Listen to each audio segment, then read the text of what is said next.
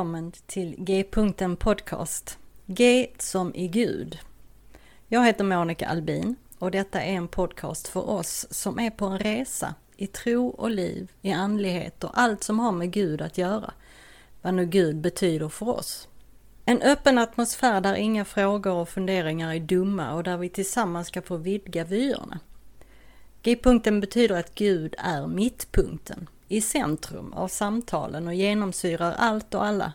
Och därifrån är vägarna öppna att fortsätta framåt och utforska nya vyer.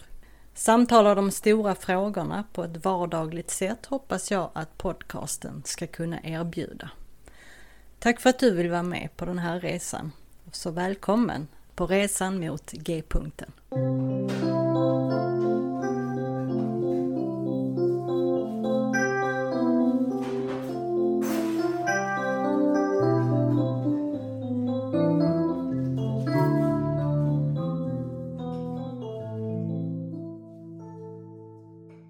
Hej och välkommen tillbaka till G-punkten Podcast. Trip Fuller är äntligen tillbaka i podden och vi får en liten catch-up sen sist. Han var ju med i avsnitt 7 i säsong 1. Och idag pratar vi mycket om hans bok Homebrewed Christianity Guide to Jesus. Liar, Lunatic Lord or Awesome. Men också det om det arbete han gör med podcasten och nätverket Homebrewed Christianity som han startade redan 2008. Vi pratade en hel del om eh, Theology Beer Camp som var i oktober 2022 och allt vad det innebär. Och ja, vad det jobb han gör nu och så vidare. Det är alltid en fröjd att prata med Trip. Jag lägger länkar till hans hemsida och så här i avsnittsbeskrivningen. Och som vanligt så får du gilla och dela avsnittet på dina sociala medier till dina vänner och följa podcastens Facebook-sida och blogg. Skriv då gärna dina funderingar och kommentarer på något av de ställena. Så här kommer jag, Trip Fuller. Varsågoda. Welcome back to G-punkten podcast Trip. Oh, excited to be here, Monica. It's so nice of you to want to do this again. Uh, it's a little more than a year ago since we talked. And um, so, if people want to know more about you and your story, they can go back and listen to episode seven of season one. But uh, just could you just briefly introduce yourself again and, and tell us what's happened since last we talked? A lot of things oh, yeah. have happened. Yes. Yeah. Um, so, well, since last we talked, I turned 40. Mm, that's that. I, uh, I went, I moved from Scotland mm-hmm. back to the United States, where uh-huh. me and my family, we have three kids, are in North Carolina. Mm-hmm. And um, the podcast and everything I run on the internet, Homebrewed Christianity, is now for after 15 years my full time job, which is exciting. Yeah. And uh, currently I'm sitting outside because um, I'm having my floors drilled out uh, with plumbers, which is the first exciting, extremely large expenditure for our, you know, first time home buyers. So. oh crap. yeah, but if if you, dear listeners, hear a weird noise, uh, almost any other time, I have a very nice podcasting setup, but uh, it is right next to the bathroom whose floors are being removed. So I'm not in there right now. uh, well, now we hear some nice little birds in the background, so that's that's just wonderful. Yes, there is a a, a nest of cardinals mm. in our mm. yard. Wow. They're um I don't know, are cardinals in Europe? They're red. It's a red bird. Yeah. And they're beautiful. It's the state bird here in North Carolina. Uh-huh. And um, they sit out here when I'm out here reading and stuff all the time, just oh. staring at me. And since we just moved into their their uh you know, they live in the backyard, I figure I should be nice to them. Yeah. So this is bet. their first podcast appearance, Monica. Oh wow. Great. yeah. We call my daughter Cora, she's nine we named them. It, we, the the Cardinals are Bill and sherry. Oh. So that's oh, that's sweet. so you moved from Scotland back to the States. Don't you miss Scotland now? Um, not in the winter. I'm sure in the I'm sure in the summer. Uh, every day when I I open up the weather app and it has all the places we've lived, and in the winter when you open up and see Edinburgh and it's mm-hmm. like sunrise 945 mm-hmm. sunset 4 very windy and wet and don't yes. oh it sounds like here mm-hmm. yeah oh okay well in october of last year i know was the legendary theology beer camp and I so wish I could have been there. but tell everyone listening what what is Theology Beer Camp? Yeah, it's well, you know, if you took crazy youth retreat and a seminary theology seminar and mix them up with um, you know, beer from a bunch of local breweries. Mm-hmm. That's kind of what happens. Oh, and wow. it's a lot of fun. So you go from there were 11 different theologians that did lectures. Uh, some who have been on your podcast. Diana Butler Bass was there, Pete Enns, um, Sarah Lane Ritchie, uh, Myron Penner, uh, Joerg Rieger, uh, Jennifer Garcia Bashaw, Aaron Simmons. There was a bunch of scholars, people that are interested in philosophy, theology, science, all thinking about the experiencing God and mm-hmm. what what are the resources you get from different intellectual form of inquiries to help people think it through when the frameworks many people were given in the religious communities they were born into uh, are questionable or problematic mm-hmm. and such like that. So you had those kind of big talks, which if anyone wants to get the videos, we're edited. We've edited them all, mm-hmm. and mm-hmm. we're releasing them all month in January um, at experiencing.god.net. Yes, and then there were also like fifteen other God pods like yourself, Monica, yes. and they.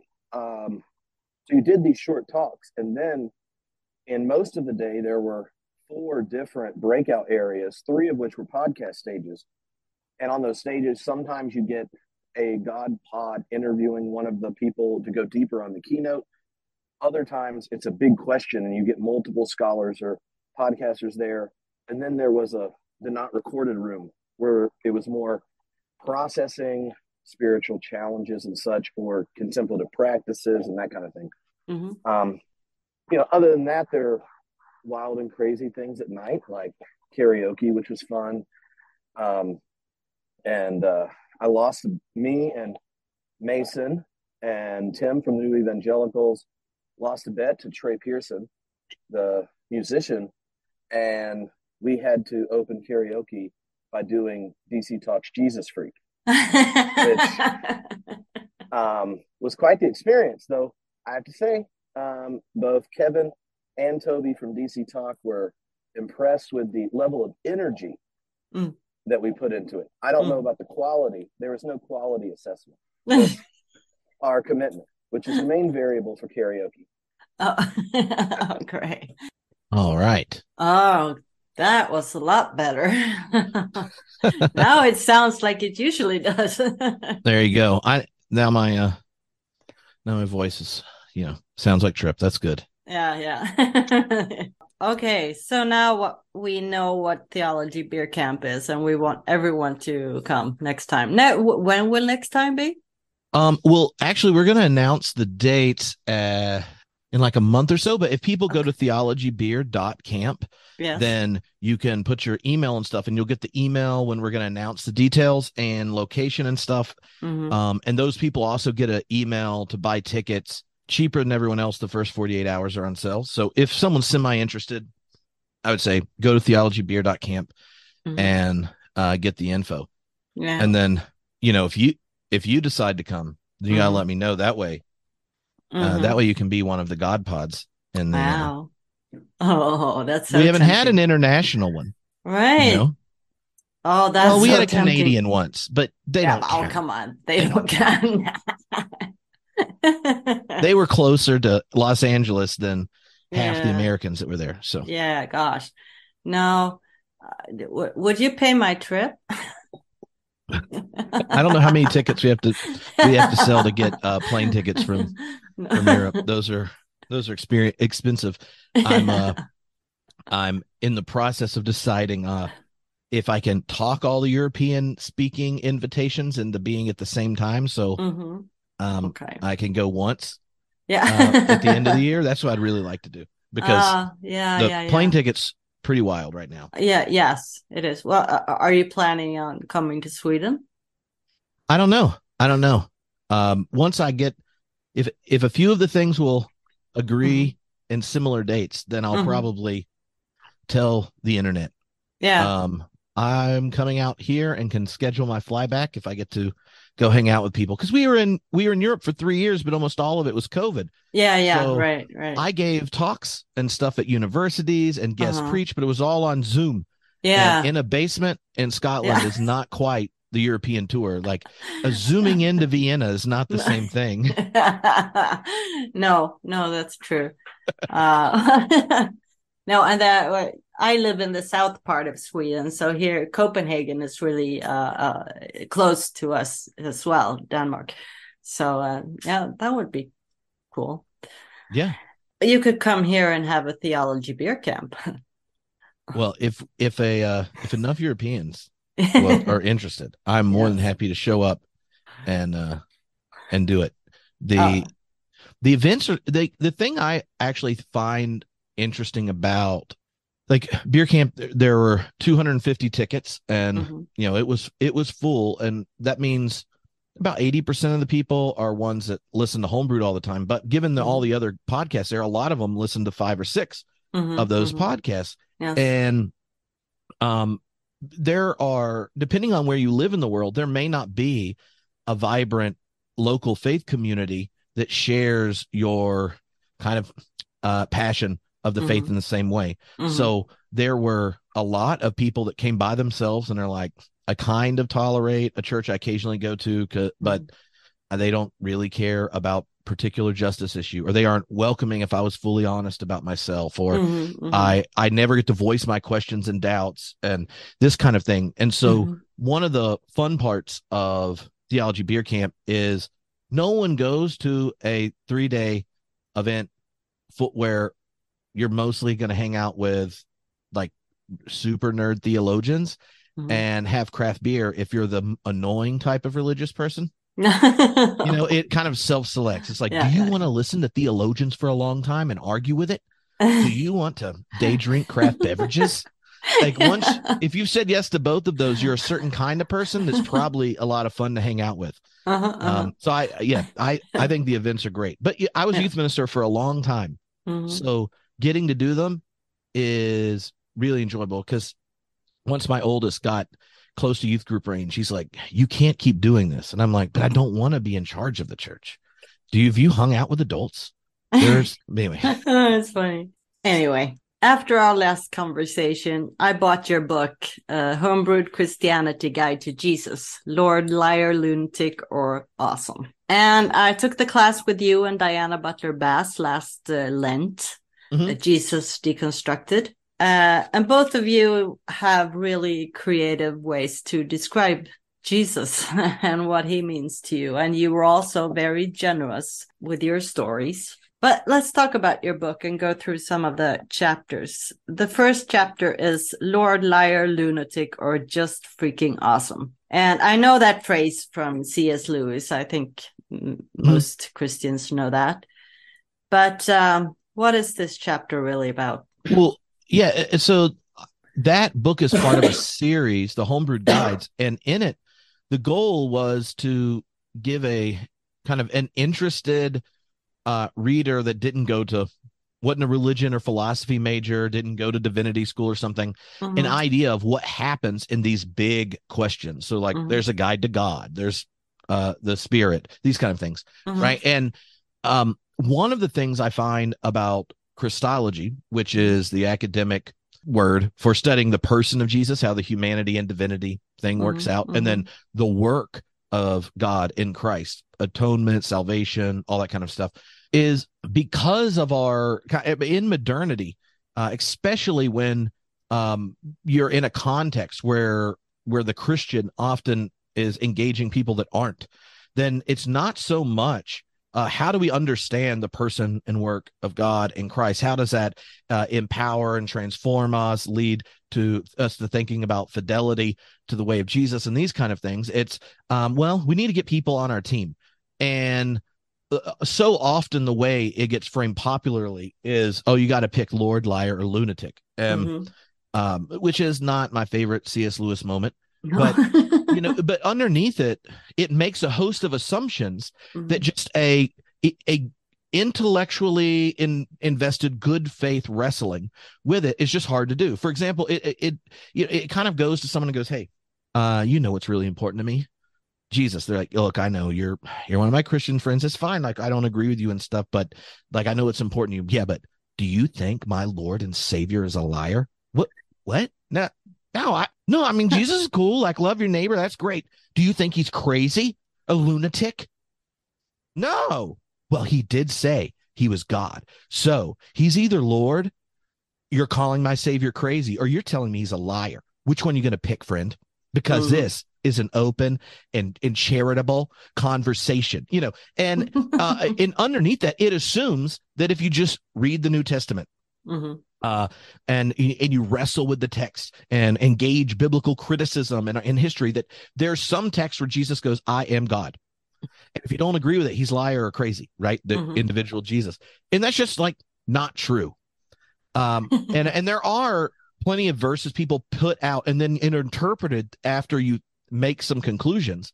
Hmm. But each of them, if you took an intro to New Testament class, uh, almost anywhere but a fundamentalist school, they'll tell you, like, yeah, I mean, that conclusion is something the church came to, wrestling with its experience of the risen Christ. And we have these councils and all that kind of stuff. Mm-hmm. It, the, the, but if you're just trying to get someone to label Jesus correctly, Lord, then I actually think you miss the content of the the the statement. So um I've I've since being back in the South, I've been visited by well-meaning door-to-door evangelists from a local church who asked me that question and i was like would you like a copy of my book? And um did they book about this. Um they, did they, they want did, a copy they did. They took it. I haven't seen them again. And i was like um you know i'm new to the area. Um feel free to reach back out. You know i always think when you get door to door people you're helping your neighbors out if you occupy them a while. Yeah. and so but you know the the a lot of times philosophers will when, when trying to figure out are we using words correctly? Are we using them the same way? Talk about a form and a content distinction right? So if you ask christians like oh is jesus lord? Almost all of them did. Like i saw some 17 year olds get baptized sunday at uh, the church we go to um, by uh, their lesbian minister mm-hmm. and a peace church. Mm-hmm. and when they said what do you say of jesus christ? they both yelled for the whole group jesus christ is lord mm-hmm. and they were baptized. Yes. And and so uh but down the street there's probably another kind of Baptist that had a baptism and they said the exact same thing. Mm-hmm. And what were those individuals being raised to in mm-hmm. their understanding of the lordship? Uh, there's a growing in the South uh, uh, of America, growing understanding of white Christian nationalism among certain types of evangelicals. Mm. And that has been so connected to their identity that the Lordship of Christ also means figuring out how to get our people in charge of culture, in charge of the state, in charge of the economy, and this kind of thing. Mm-hmm. I don't mm-hmm. think that's an accurate depiction of what Lord meant if mm-hmm. you're is a homeless first century executed by the state Jew. Mm-hmm. But so you see, like there's the form, the statement, Jesus is Lord, and then there's the content. Mm-hmm. And um, I think the actual content of what Jesus said, did, endured, and revealed about God is freaking awesome, right? Yes. That's the uh, other.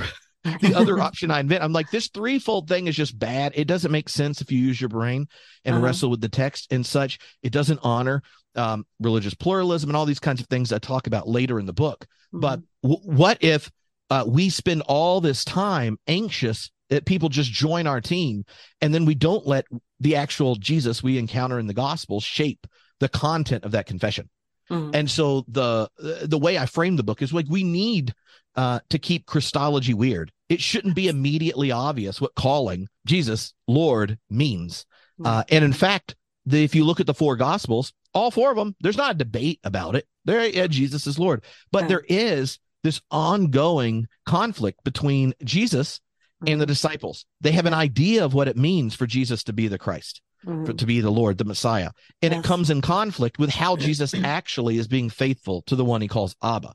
Mm-hmm. And um, so a part of what what I hope to do in the book is to go, well, what if when we look at the gospels and we engage in the historical setting and such and think about it and then we look at how the church has wrestled with it what if we don't attend to getting the right labels correct and then figuring out how to get people to use them but what if we pay more attention to the content of that confession and what is it telling us about who we are before god god mm-hmm. before uh, us our enemies our neighbors the world and such that's mm-hmm. the uh, that's the frame for it and i think the general assumption in so much of kind of public apologetic work or public proclamation um, takes a form of argument culturally that just isn't persuasive. It, mm-hmm. it assumes that if you just used your you're rational and you used your brain, then ultimately we'll convince you that obviously the Trinity makes sense and you should assent. Or they take the other side of most of those debates where there's like an angry atheist and they're like, no, Jesus actually doesn't exist and or whatever.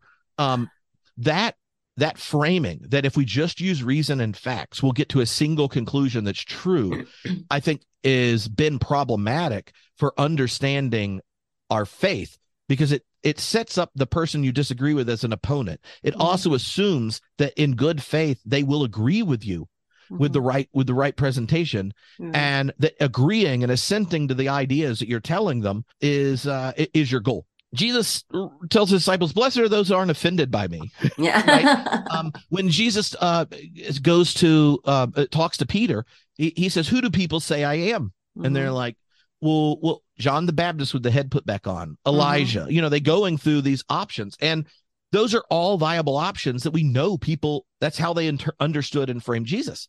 And then he asked the disciples, "Well, who do you say I am?" Mm-hmm. Peter says, "You are the Christ, Son of the Living God." Mm. And Jesus doesn't follow up and go, thanks, Pete. That was the that's the verdict the evidence demanded. I'm glad you properly read all of Hebrew scriptures where this is immediately obvious and you aren't being dumb and wrong like everyone else. Thank you for using the brain God gave you because I am the second person of the Trinity. You're welcome. Right? He doesn't do that. He goes, my heavenly father revealed that to you right and yes. so the like the identification the first big identification among the mm-hmm. disciples mm-hmm. of jesus as the christ is one that isn't demanded by the facts mm-hmm. it is an encounter with god right, right. my heavenly father revealed that to you uh-huh. and so even there right there at the beginning of of this uh, uh, of the gospel they get the idea right and then mm-hmm. from there throughout the synoptics matthew mark and luke you see the disciples then misunderstand what it means. Mm-hmm. Um, and, and we can we we can keep talking about that, but I like in framing the book, I just think that there's a sense that Christians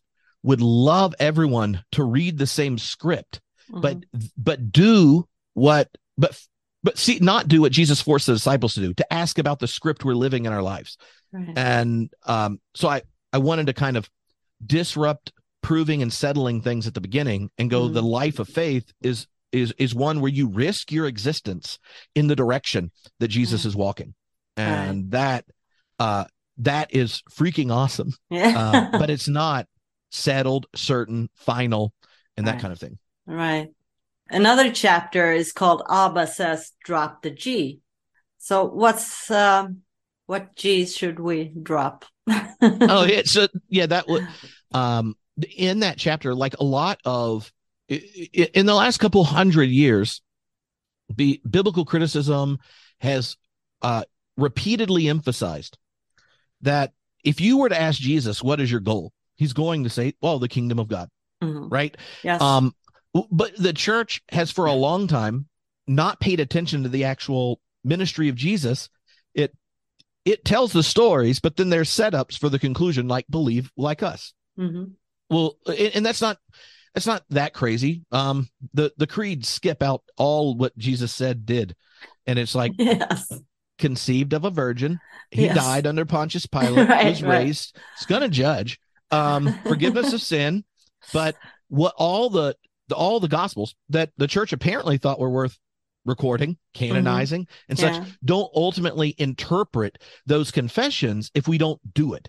And if you ask Jesus, what are you passionate about? The kingdom of God. Mm-hmm. Um, now, uh, in the historical context, uh, it was rather directly uh, a political thing, yes. and I kind of spell that out uh, in in the chapter because it is very easy if you hear today the word king, you're mm-hmm. going to think of a few things. One, there's not a lot of them, mm-hmm. uh, and and two, they might have a a a, a son that spills the beans like Harry, and uh, and then you're like, oh, it's gossip and things because they don't have real authority and power at this point. It's like right, ceremonial, right. and that's interesting.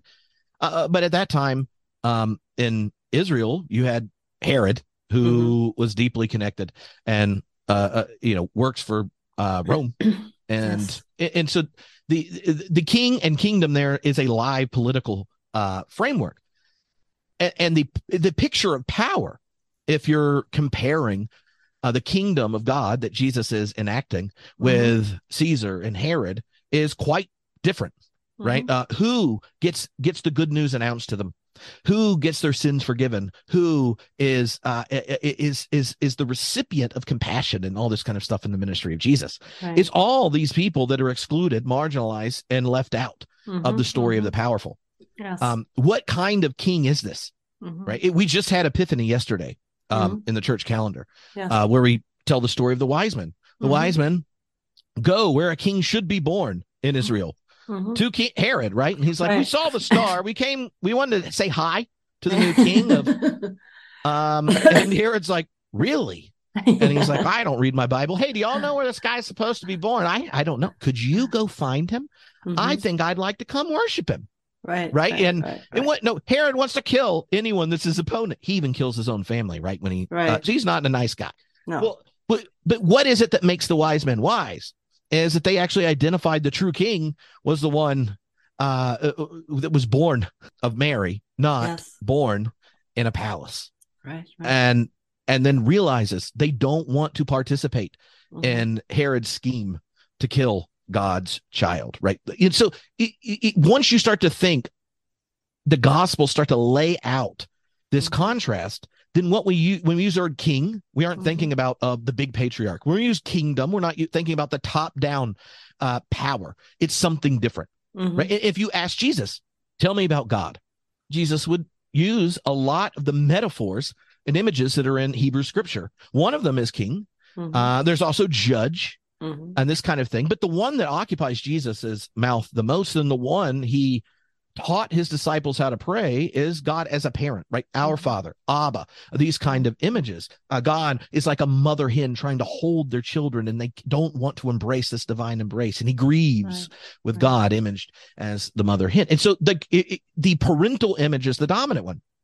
And, mm-hmm. and everyone inheriting a tradition and Jesus is there, um, reads the images and prioritizes one. He prioritizes the loving, caring, attentive parent. And if that's the case, then if Abba, the loving parent, is king, then uh, it, it's a very different kind of royalty. It's not the get on your knees and beg, right. uh, do what I say. It's what you hear Jesus say, don't you're no longer servants, you're friends. Right. Um, or you are the beloved of God. What has the church done since day one?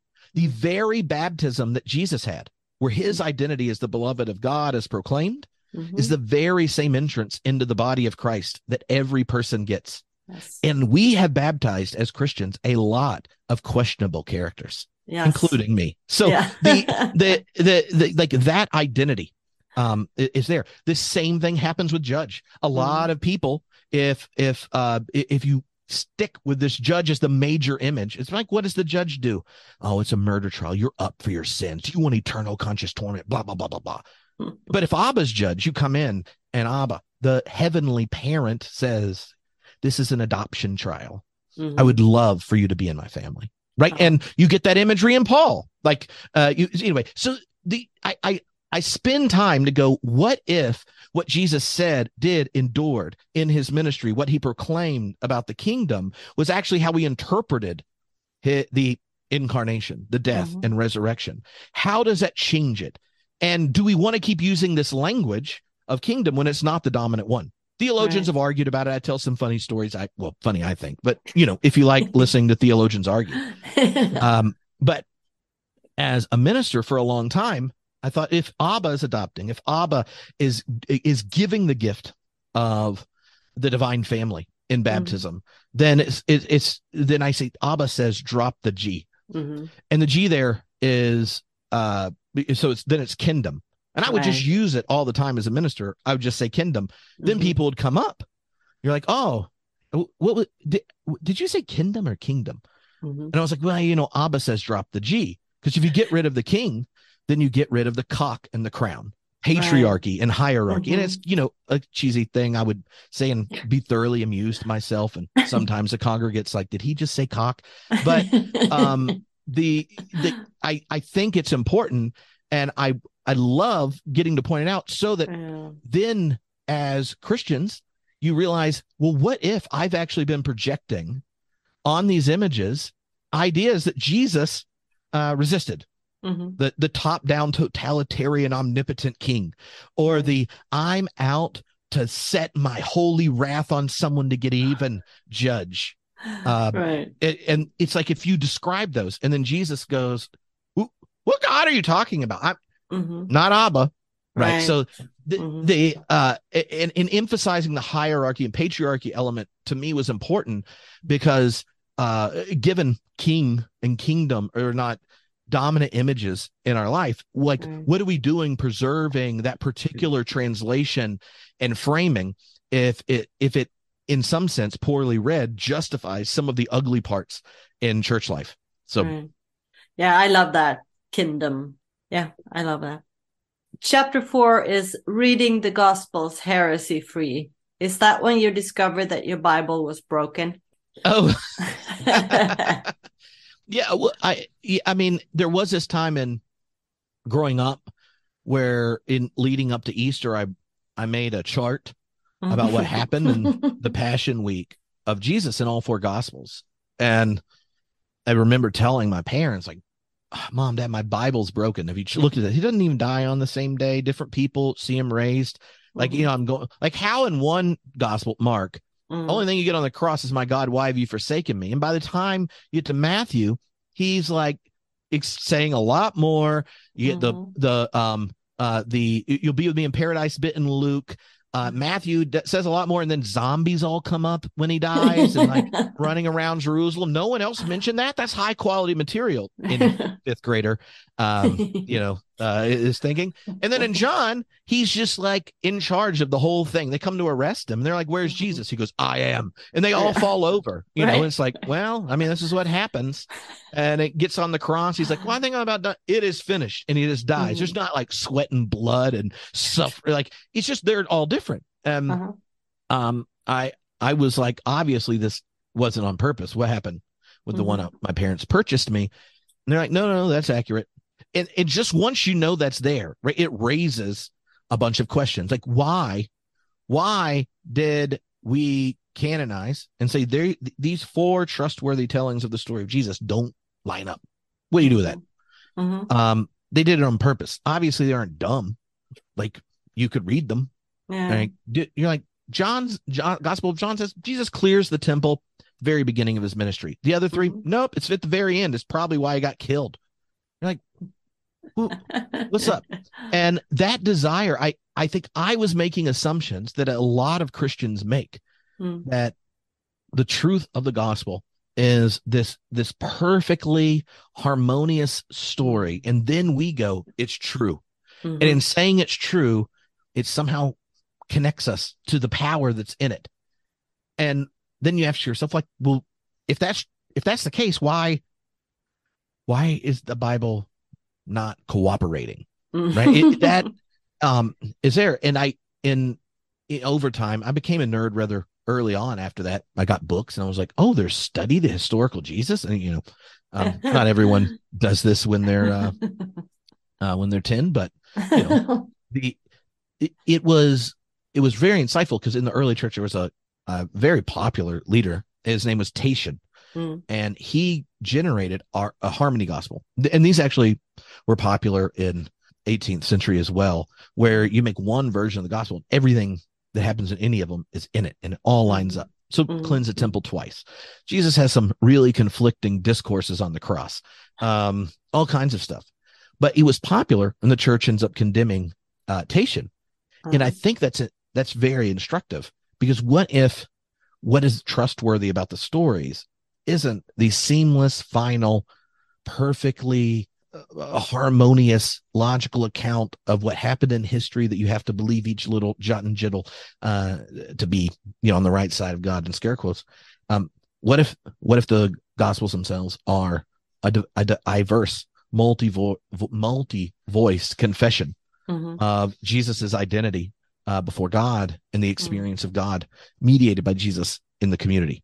Mm-hmm. And just like in our own congregations and our friends and such, um, there are you know billions of people whose encounter with the divine is mediated by Jesus. But if you go ask them, tell me about it. Mm-hmm. It sounds really, really different. Yes. Yes. And um and, so that that uh desire of like reading the gospels heresy free, it was like, don't do what Tatian did. Like yeah. recognize that the wisdom early on was that there can be a multiplicity mm-hmm. of of testimonies to the risen Christ in narratives canonized despite their seeming contradictions because the affirmation that's mm-hmm. being made is not that the maps all line up. No. It's that in this person who lived, died, raised, and is present in the community, we continue to encounter the living God. And I find that helpful for lots of reasons. Personally, it means I don't have to like do weird things when reading the Bible to convince myself what's obviously there isn't. But I think the other side is given the changing nature of, especially in the West, we don't have Christendom as this culture dominant place.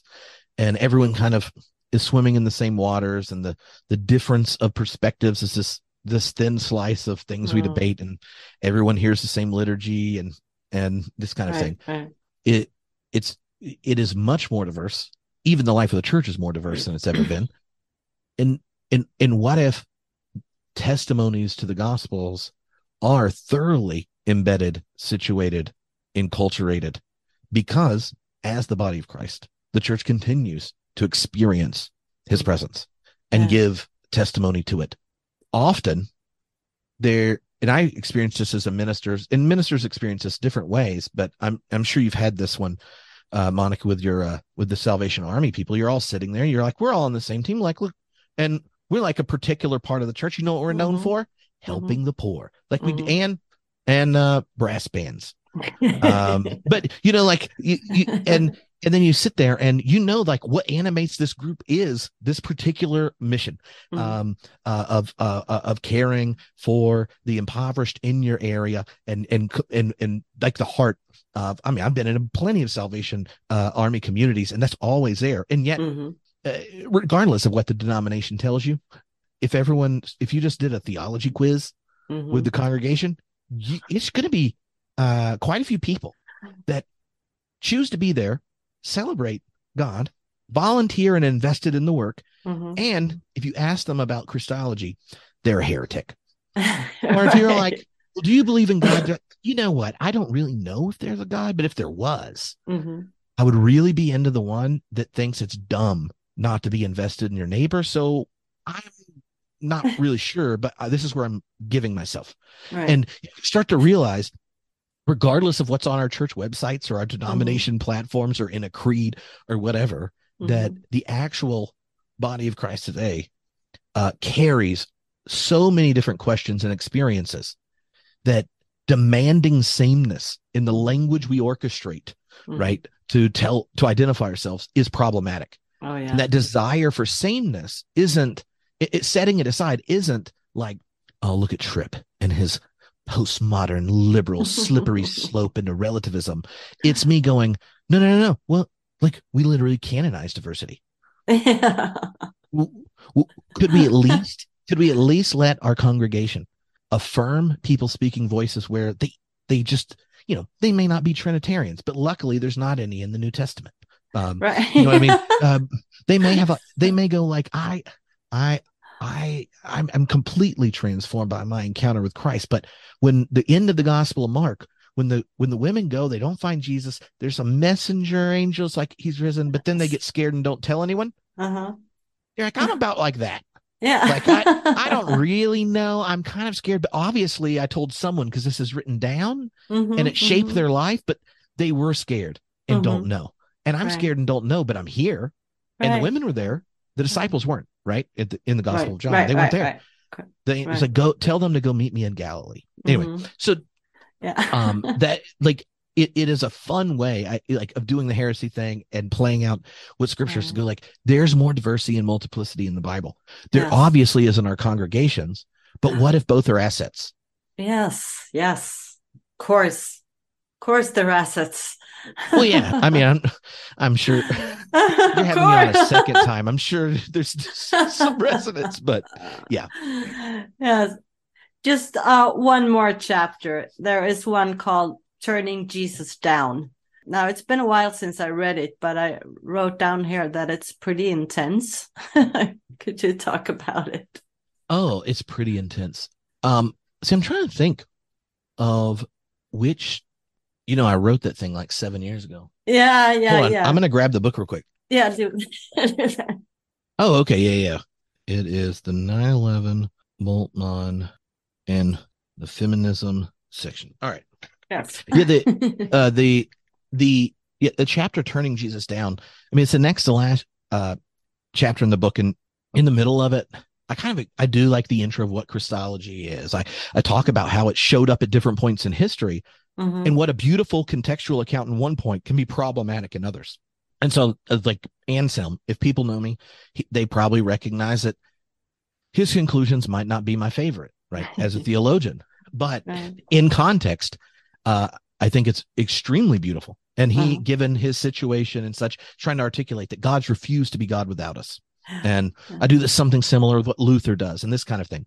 And in the uh, chapter Turning Jesus Down, I raise a host of questions where in my own uh, story and biography, I, my intuitions, the world I was given in some sense, mm-hmm. the uh, I- interpretation of reality that I received came into deep conflict with Christ. The it opens with um what happened in 9-11. Mm-hmm. And in I'm sure everyone knows about 9-11, but Americans, oh, yeah, yeah, yeah. it's hard if you aren't an American. And I learned this in uh, teaching in Edinburgh for people to postulate the idea that you, until that happened, had never spent one second thinking that any power outside of your own country could make your life and identity problematic. like you just didn't, right? We I'm born post Cold War. America's basically uh, manipulating the rest of the world to go along with us, and then a lot yeah, of the yeah, West yeah. loves the mm-hmm. benefits. Mm-hmm, um, we're like, hey, we don't have to take care of our poor. We'll spend all the money on our military, mm-hmm. and then y'all be our friends. And then you don't have to spend money on your military, and we will uh, benefit from rebuilding the world. And then, in case our multinational companies, uh, as we continue to exploit the rest of the globe. But if you if, if you aren't thinking about any of that, and you're born in America, you're like, this is amazing. This is wonderful. Uh, liberty, freedom, great. Uh, mm-hmm. and um, I'm a uh, in college, and the first plane hits it's mandatory chapel day yes. and oh, okay. at a Christian school because nothing says, you know, the ministry of Jesus like mm-hmm. forcing people, checking attendance, and requiring them to listen to bad preaching twice a week. Oh yeah, yeah, um, right, right, right. so, so it hits, and you think immediately on the news, like, what in the world? Like, that is one serious human error.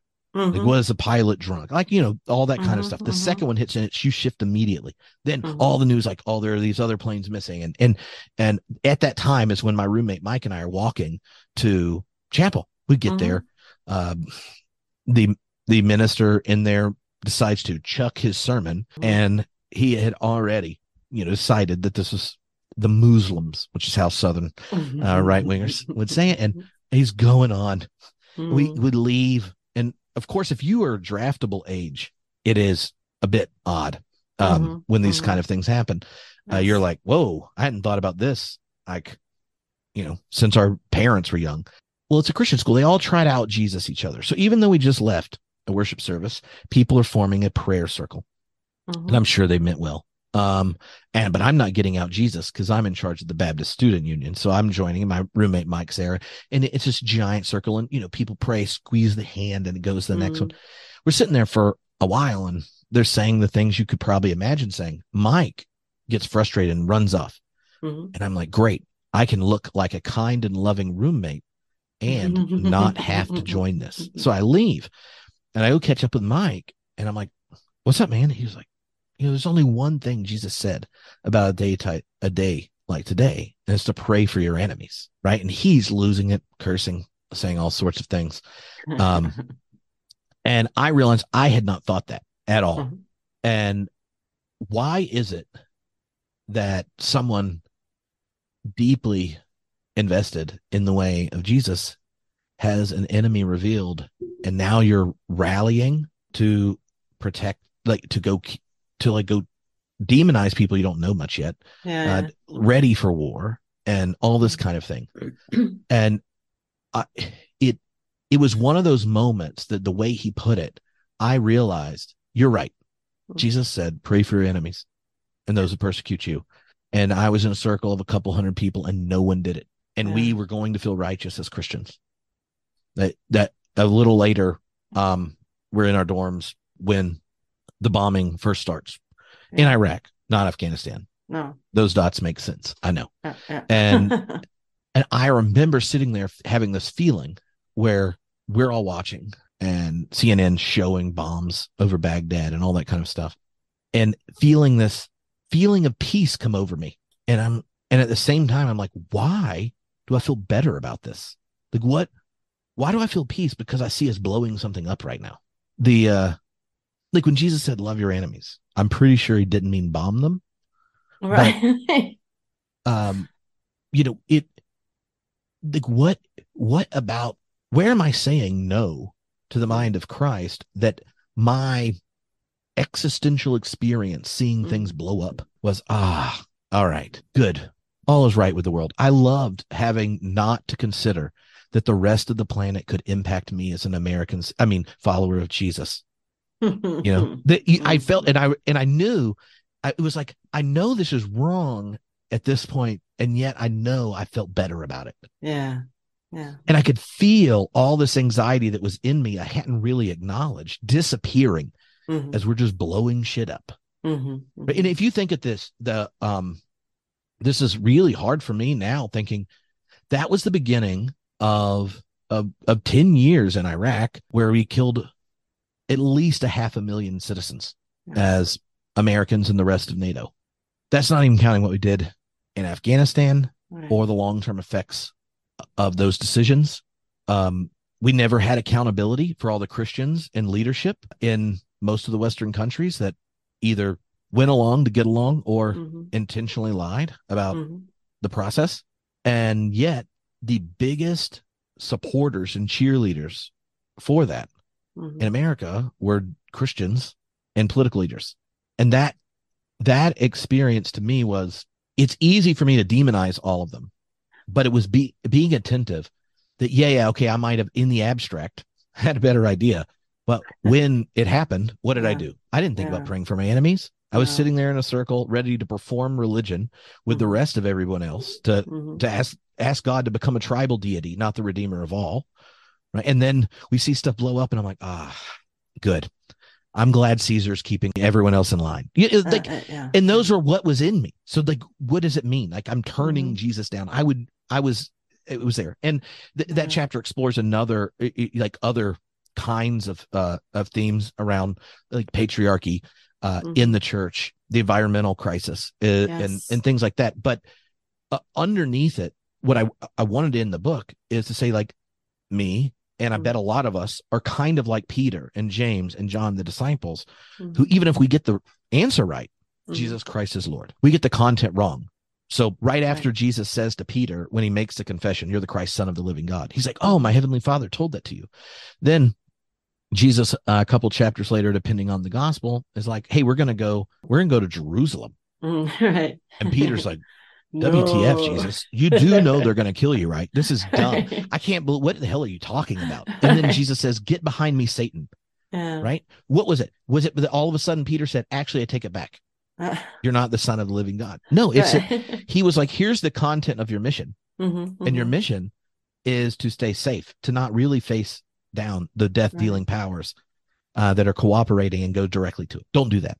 Oh, um, right. You're the Messiah. You're the yeah. war king hero. Yeah, don't do this. Right? James right. and John on the the Mount of Transfiguration mm-hmm. in the mm-hmm. Synoptics, Matthew, Mark, and Luke.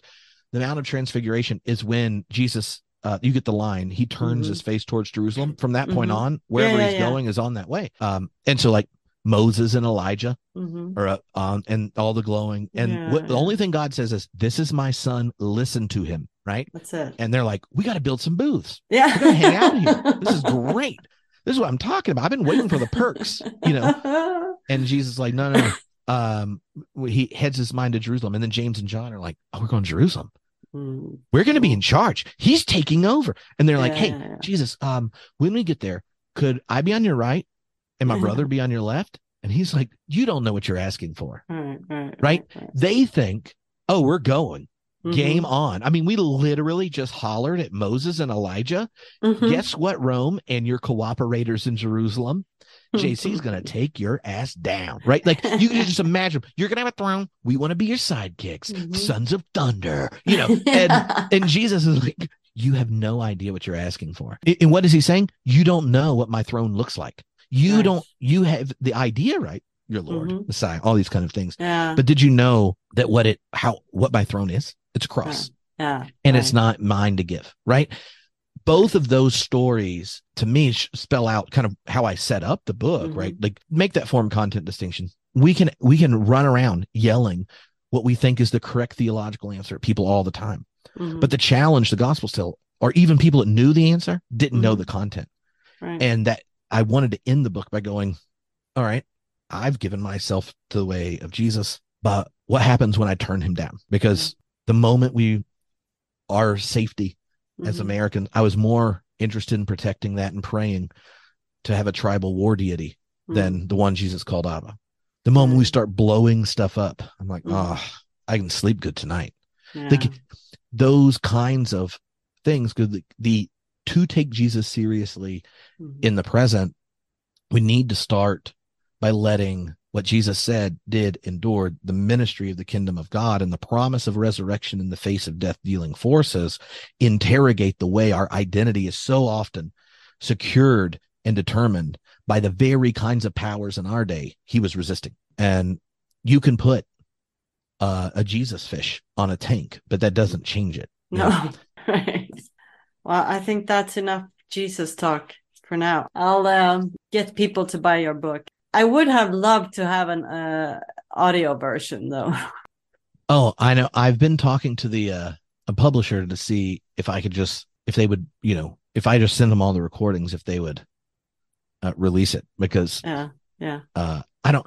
They were like, oh, we can get someone to do that, and I'm like, I do not want what. You know how many hours of me talking are on the internet? I don't want someone else to read it. Right. I want to read it. Yeah. yeah and I yeah. think I've thought about if I did, I read it and I and and then make extemporaneous commentary on myself, like yeah. Because there would be plenty of times I because I've talked about this enough over the years. Uh-huh, these, uh-huh. There are probably things I would say differently, or right. oh, I I forgot I said that. that I, I like that. Sometimes mm-hmm. when I reread myself, I'm like, oh, come on, Tripp. You could have done better. And the other times I'm like, yeah. wow. Did I say I that? Like, that's good. That's good. well, um, would you like to uh, plug any of your online classes or something? Yeah, well, uh, I mean, anyone that's interested can define things. You can just go to trippfuller.com. It's trip with two piece. Yes. But the the one that's going right now, um, that just started this week is you can go to experiencing.god.net. It has yes. all the different keynotes. There's a whole mm-hmm, host of mm-hmm. live streams running through it. And over Lent, I'm doing two different things. One uh, John Dominic Crossan and I are working on a a class that's built for you to use in discussion groups on mm-hmm. the different Easter stories. Right. Uh, and so we're pre-recording and editing the lectures so you can use them in discussion things and then we'll have q&a and stuff online live mm. um, and then over lent i believe we will be a class with each week there's a different bonhoeffer scholar uh, mm. dietrich bonhoeffer uh, mm-hmm. looking at the future of faith and the uh, the mission of the church in our present context oh great um, i'm excited about i'm excited about both of them yeah, the yeah. um and then later in the year, Diana and I are doing another class, and there's one there's a bunch of stuff. Like the easiest thing is just go to trippfuller.com and yes, I'll I'll put the link in the show notes, and I'm I'm sure I'm gonna take all those classes. and and if you have other your you know European yeah. uh, theology podcast people, and I haven't been on the show before, and the show's in English, you don't want to listen right. to me attempt other things. Um, any any of those, feel free to holler. More than yes. happy uh, to yes. join. Uh, yes. I always love connecting with different um, different people trying to figure stuff out yeah, and get nerdy great. on the internet. Yeah, that's great. There is one more thing I want you to talk about, and that's it's uh, Church of Tolkien. Oh, oh yeah, yeah. So um, my my buddy Nick Polk is the uh, editor for the Mallorn, which is like the Tolkien journal for the Tolkien Society, uh-huh. and we did a a class on Tolkien. Yes. Um, last I took year. that too. and it was ton it's tons I, I love Tolkien and was like, oh, now that I only have one job, I can I want to do a class where I get to learn from the super nerds in that area mm-hmm. things I wish like if I had a you know, if I went back to undergrad and had mm-hmm. done philosophy and English, then I would have been that person that was like, oh, let's let's do uh I want to write I want a dissertation on Tolkien. yeah. Uh, so it it was a blast, and uh, he and I hit it off enough and keep talking about it. I'm like, oh, let's do something fun. And so the idea for Church of Tolkien to be a separate uh, podcast thing is we're going to go um, chapter by chapter mm-hmm. uh, through Lord of the Rings and read it as if it's a sacred text.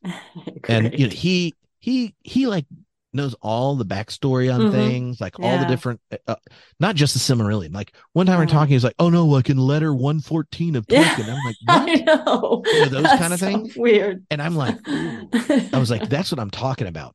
I know I'm not that nerdy about it, and I want to learn. So, um, we'll basically be reading the book, and he will like share the super nerd background info, kind of like uh-huh. you were hanging out with a biblical scholar and you're getting ready to preach your sermon and then all of a mm-hmm. sudden you're reading commentaries and looking at the history of interpretation and you're like what that's what these three sentences you know yeah, uh, yeah, yeah. so he's going to do that and then uh-huh. the idea is to, uh, also is the big questions like when i teach philosophy of religion that mm-hmm. almost all the wisdom traditions wrestle with mm-hmm. uh, what is one of those that that particular chapter raises and then mm-hmm. how does wrestling with that question in this text um, help us ask it again. And I'm I'm having fun doing it because the a, a, lot of people that love Tolkien and know it, plenty of them better than uh, better than me, aren't connected to a religious tradition that they know well enough to wrestle with the big questions. Right. Right. Right. Right. Um,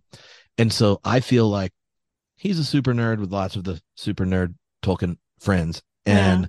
I'm pretty comfortable introducing big questions. Yeah. And using what he's saying to help frame it and then uh-huh. go, oh, like, let's ask this together. And, uh-huh. yeah. uh, and at the end of it, of each episode, based on what he said, I, uh, I preach like a mini sermon about something in that chapter. cool. Uh, at least that's how it's so far. We've been, we've done some, uh, we've done some test episodes yeah. and are working on our, uh, theme music. Got mm-hmm. someone working on theme music. So cool. who knows? It may be, uh, it may be great, or yeah. it may just be I put it on the internet so I get to ask all these questions to Nick and his Tolkien friends. So we'll see. Right, right. Well, it sounds fun. My son got this book for uh, Christmas from one of his friends. Oh, cool!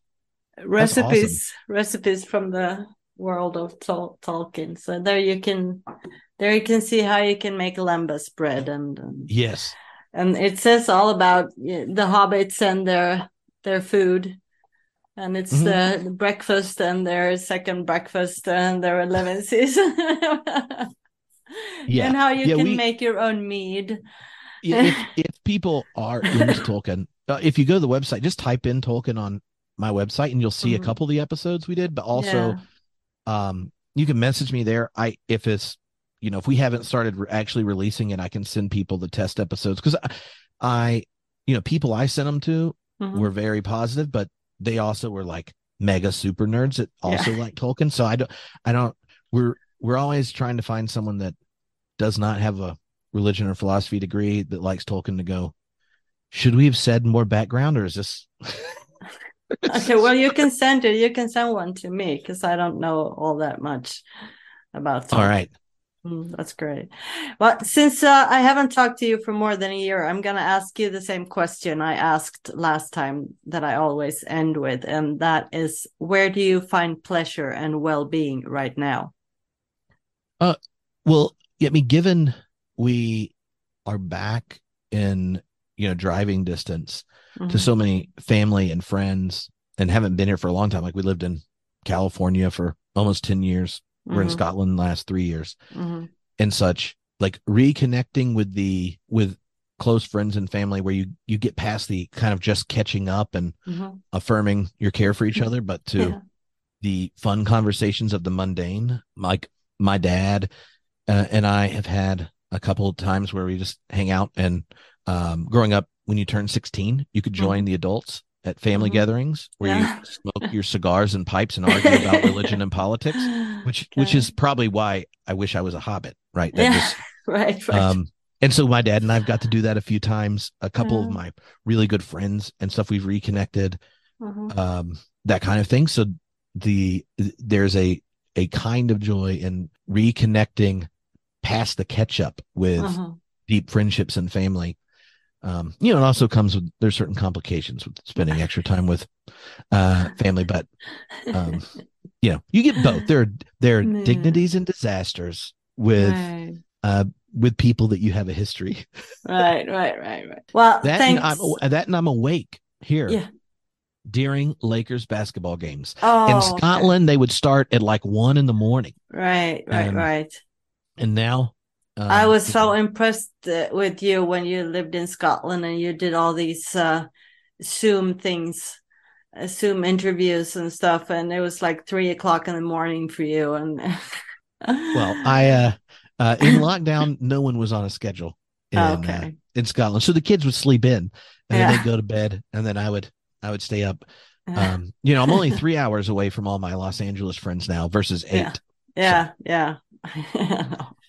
and you, oh, I'll tell you a secret thing. Oh which, yeah, yeah, yeah. uh, in, in like five weeks is John Cobb's 98th birthday. um, and I'm going to Claremont for it, and I'm doing a paper for the conference there on some of the stuff I've been working on when I was in Edinburgh. Uh-huh. But me and my friend Andrew Schwartz, who's been on the podcast, uh-huh. have uh, secretly edited a book of a whole bunch of unreleased Cobb things that are getting released that we're going to give to him on his birthday. Oh so wow! Yeah, that's, I'm excited. Oh, that's so, so cool! I can't yeah. believe he's 98. Wow, yeah. that's pretty cool.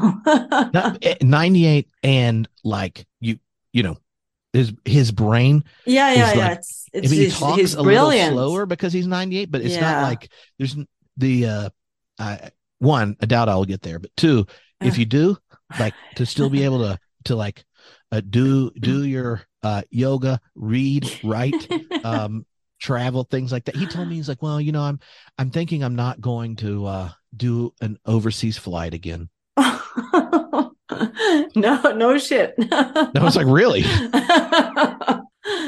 oh wow, that's amazing.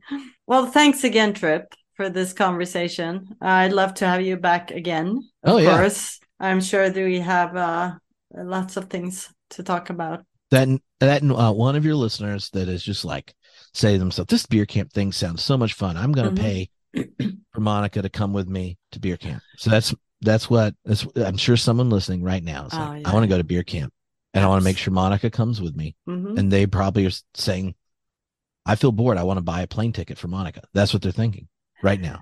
I'll yeah. just uh, email me and we'll make it happen. awesome. Thank you, Trip. And uh, well, keep up the good work. All righty. Okay, bye bye. We'll talk to you later. Yes, bye bye. Jag hoppas att ni gillar det här avsnittet eller det här samtalet lika mycket som jag gjorde. Det är alltid som sagt väldigt roligt att få prata med Trip. Som avslutning här idag så vill jag be en bön. Herre Jesus Kristus, du som är vägen, sanningen och livet. Låt oss aldrig vandra bort från dig som är vägen. Inte misstro dig som är sanningen och inte vila i något annat än dig som är livet.